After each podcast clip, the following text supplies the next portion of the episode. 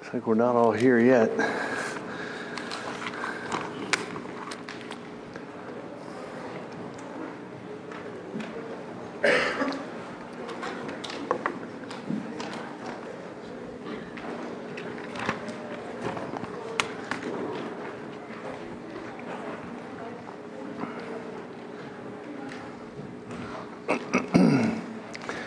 Well, we're still coming in. Maybe we better have another in-gathering song here while the rest of us come in. Let's sing. Uh, let's sing. I'm a new creation. I'm a brand new man. I love to sing that song. I'm a new creation. I'm a brand new man. Old things are passed away. I've been born again more conqueror. That's who I am. I'm a new creation. I'm a brand new man. Let's pray. Father, we thank you for these, this beautiful gathering of youth.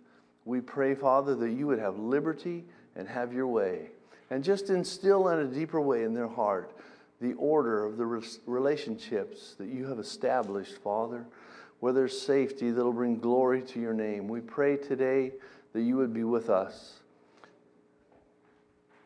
Fill in where we lack, Father, because we lack. I don't know all the situations, I can't figure them out. We pray that your Holy Spirit would be the interpreter of how to translate into everyday life the principles of your word that we would be faithful for our situation. We pray that it bring glory to your name. In Jesus' name we pray. Amen.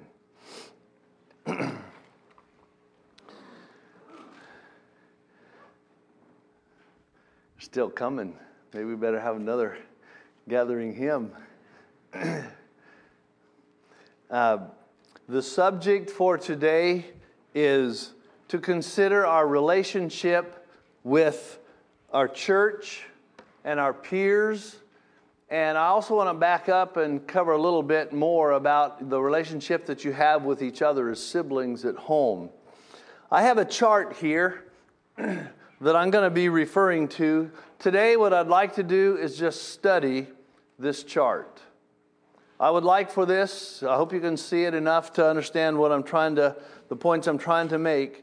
But I trust from this chart, from this little study, that you can just gain some insights on how you should relate to your siblings and how you should relate to your pastor and your church and your peers, other families that have children your age, how you relate with them much of that, the foundation of that, will come off of this chart. And so the first thing that I want you to know is that I didn't make this chart. I'm going to tell you who did. God did. I want you to know that. Because of that, it's a good chart to study. There's safety. There's direction from God in studying this chart.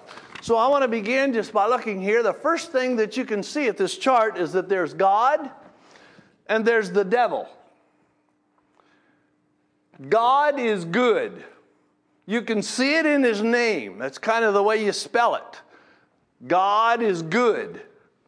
Down here's the devil. He is evil. You can see it in his name. It's how you spell it. So we have good and evil. And we have an established order here, and there is a battle between good and evil. God has established an order. I've written it down as man, woman, children, and then there's animals and trees in His creation. But in God's established order, there is safety. There is protection. There is guidance in these relationships. The devil is in direct opposition to God's order. He wants to mess this thing up however he can, and his motive is to take away all safety from you and to destroy you and to deceive you. That is his motive. we see in this chart that God made man. From man, God made woman. God made woman from man. You can see it in her name. It's there. It's of God. God used man and woman to create children. That is God's order. Below that, the scriptures tell us that God has put all things under his feet. God established it that man can do what he wants to with animals and trees, and they can't do anything about it. If he wants to cut a tree down, down comes the tree. God put all things under his feet.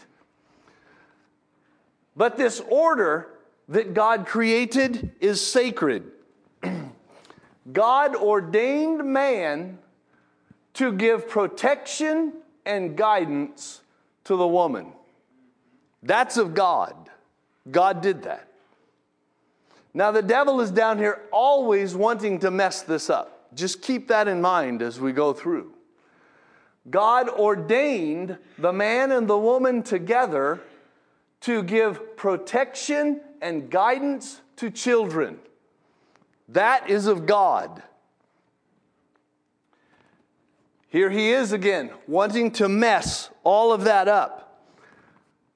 He gave the man and the woman the responsibility to direct the child, but he put the responsibility upon the man. The man carries that responsibility. Boys, I want you to get a hold of that. It lands on you. Eli in the Bible had evil sons, they were very wicked. Those wicked boys had a mother. God never blamed that mother. She carried some of the reason, possibly, but the blame always lands where the responsibility is.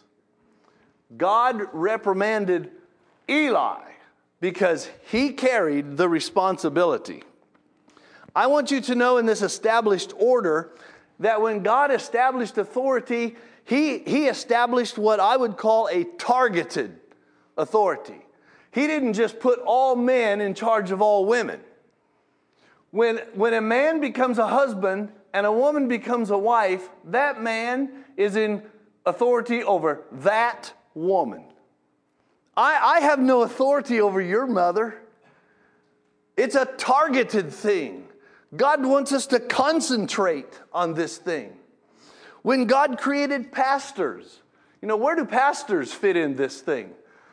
I was looking at this and I thought, you know, well, a pastor is a man, so it's going to have to be up here somewhere. And really, it should be just a little bit, I would say, even above that. Let's just write in pastors right here, but let's do it a little off to the side. Because that's not what God created in the garden. But pastors and brothers' meetings, that is up here and it's, it's above man just a little bit. God established it that way. But again, pastors, they don't have authority over all men. They just have authority over the ones in their church family, their local family. It's a targeted thing. When a man and a woman have children, they are in charge of those children. I don't carry the responsibility of how you children turn out. That is the responsibility of your father. And that is why I wanted to mention your father in each one of these meetings. It shows up everywhere because it is of God. There's something in the scriptures that tells me how much emphasis God puts on a man.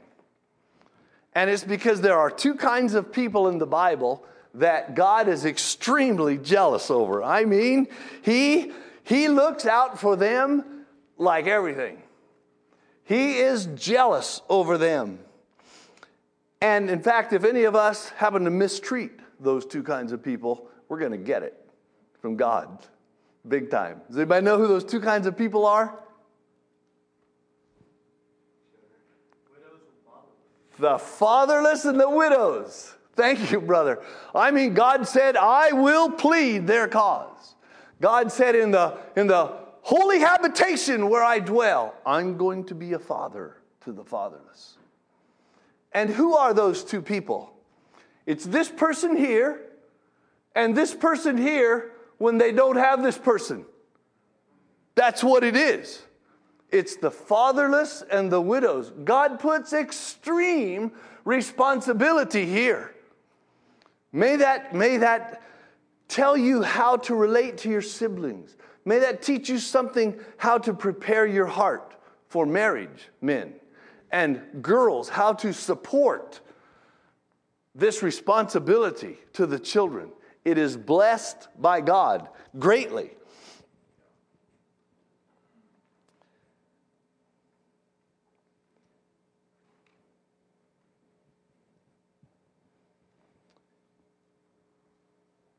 I know that there are lots of situations that come up in your life. It's easy to look at this chart and just say, that won't work for me. The reason you would say that is because of your situation. That's the reason. But I want you to know that this thing is of God.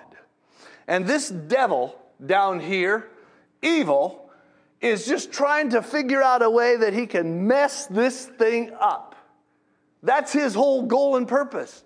He spent time on this thing, and this devil knew that he couldn't just come up here and just deceive this fella and then he'd have all these. Well, no, he didn't do that.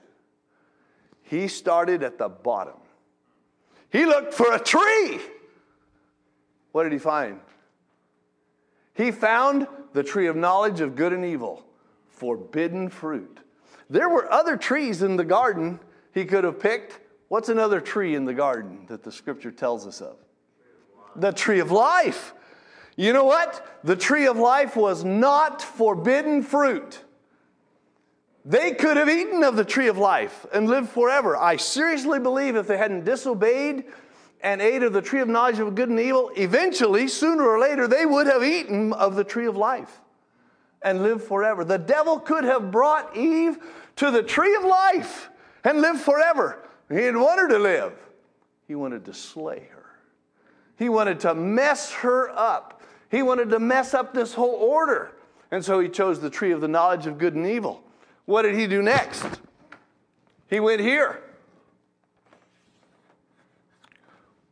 Next, he went here. He chose a serpent. He chose an animal. He chose a beast. And he impersonated himself in that beast. And then he went here.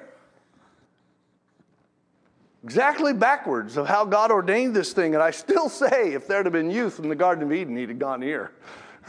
That's just what he would have done. And then he would have taken it one step further, but they weren't there. So he went right to the woman. What did the woman do? Well, she went right to the man. Do you see what the devil has in mind? Exactly the opposite of what God has in mind. And when you put this at the top and you start here and you go down and you put this above this, what that does is it puts God right at the bottom and it puts the devil right at the top. That's just what he said he would do. I will be like the Most High. And it all shows up right here. And anything the devil can do to mess up this order ordained of God, he's going to do it. If he can take you and he can put you up here so that you think you know more than your father, or if he can take your mother and put her up here with a controlling spirit Whoa, he'll do it. If he can take one of these and put them up here at this, whoa, he loves that. That doesn't work. This is not God's order. Now, I don't know how to apply all of this to all of your situations. I just want you to know God's heart. I want to encourage you to put faith when you can't see the end from the beginning, I want you to put faith in God's word and God's order and pray earnestly and put faith in what works. This doesn't work. This takes away safety. This brings confusion down here. This brings deception. This brings destruction. This, bring, this brought the fall of man. It brought the whole thing. Now, as youth, you are here. You are here, boys and girls. Not man here and woman here, but boys and girls both right here. I want you to know this is your practice ground.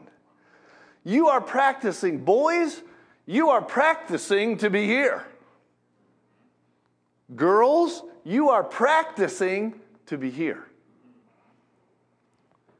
That should tell you something about how you need to relate to each other as brothers and sisters. Boys, you need to take care of your sisters. You need to be kind to them and pray for them. Well, that's good practice for up here. Now, I know you're going to be children. You're going to romp and play and run, and, and that's good. But I'm talking about, you know, the, the driving force in your heart by God you need to have some concern for these girls. I, this thing about teasing girls and teasing boys and, and that whole teasing game, it's not part of this order. You're on practicing ground. You're, pre- you're preparing yourself for the future. And girls, you need to be practicing to respect your brothers. This is how this is how God meant it to come. You know, it's interesting to me. God, when He wrote His word, when He sent it down to man, who did He write it to? He wrote it to the men. The context of the scriptures is written to the men, brethren. When God wanted to not have these two eat of the tree of knowledge of good and evil, He told Adam. He didn't tell Eve. This is the way God works. This is part of His plan. And I hope we can get a hold of this and create faith in it. God told Adam, don't eat of that tree. Adam told Eve not to eat of that tree. That's how she got the information. But men, we need to take a stand because Adam was with her when she ate, and he spoke not. Let's practice down here not to be bossy. Don't just practice on your girls, sisters being an authority. That makes you bossy. That's going to be a real pain. But, oh, amen, girls, you can say amen. but, but there's a mentality here that's of God. And, and girls, you're practicing to be in your place. You're practicing for different roles.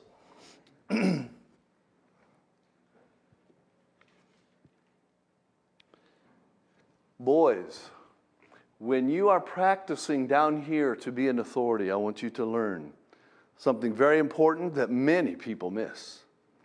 They see this position as in authority. That is half right. Half right is all wrong. If you ever took a true and false test in school, you know, I was always told if any part of the statement is false, then it's all false. We want truth. You need down here to practice being under authority. When you get married and you move up to here, you're under authority. You're just adding in authority to it. You're not just in authority, you are under authority. I want to tell you something that impresses me. I tell you, there was a man in the Bible that Jesus met. Jesus met a lot of people. He saw a lot of people. He observed a lot of people and he observed a lot of their faith. And Jesus condemned some people, and there are some people that he blessed. And there is one man that Jesus blessed, in my mind, more possibly than any other man. At least he paid him one tremendous compliment, and he wasn't even a Jew. This is what Jesus said. He said, I haven't seen that much faith in all of Israel. Well, that's a compliment. Do you know what the compliment came from? That was the man who understood how to be under authority and in. Both. There's faithfulness in it, I believe.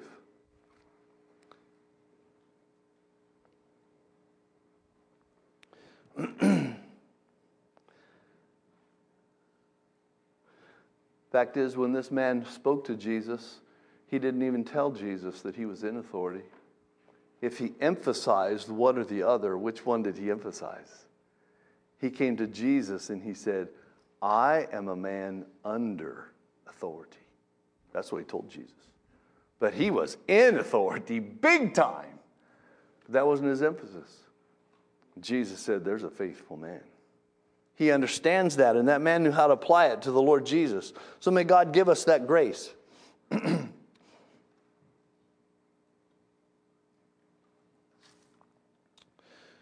let's see here.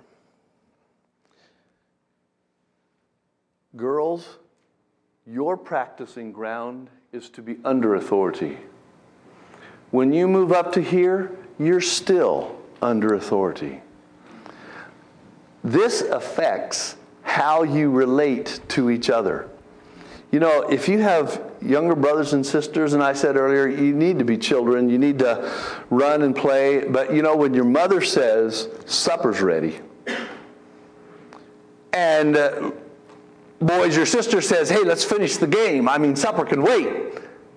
You say, no. Mother said, supper's ready. And you lay your ping pong paddle down and you go up to supper. That puts a message in your sister. I don't care if she's older you than younger than you. Girls, you can do that with your sister. And do that in a thousand different applications in your home. Do you kind of get it? It starts to make this thing a training ground that is going to make this relationship beautiful and this relationship beautiful. So, how do boys relate to boys down here and girls relate to girls? You always encourage being under authority, but as we said earlier, you know, how boys, how you treat your mother is how you'll treat your wife, and girls, how you treat your father is how you'll treat your husband. There's truth in that, but there's also truth in this. How you treat and relate to each other in the home as brothers and sisters is how you will relate in the church to your brothers and sisters in the family of God. And so I just want to challenge you what kind of church would you have?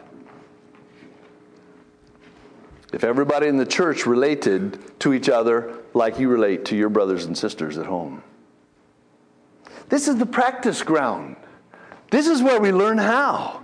This is where it comes natural later on by the Holy Spirit of God.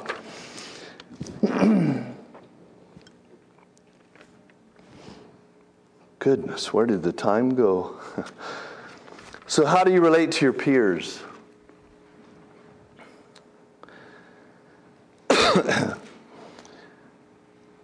where are your peers? I would say your peers were about right here on this chain where you are. This right in peers right here.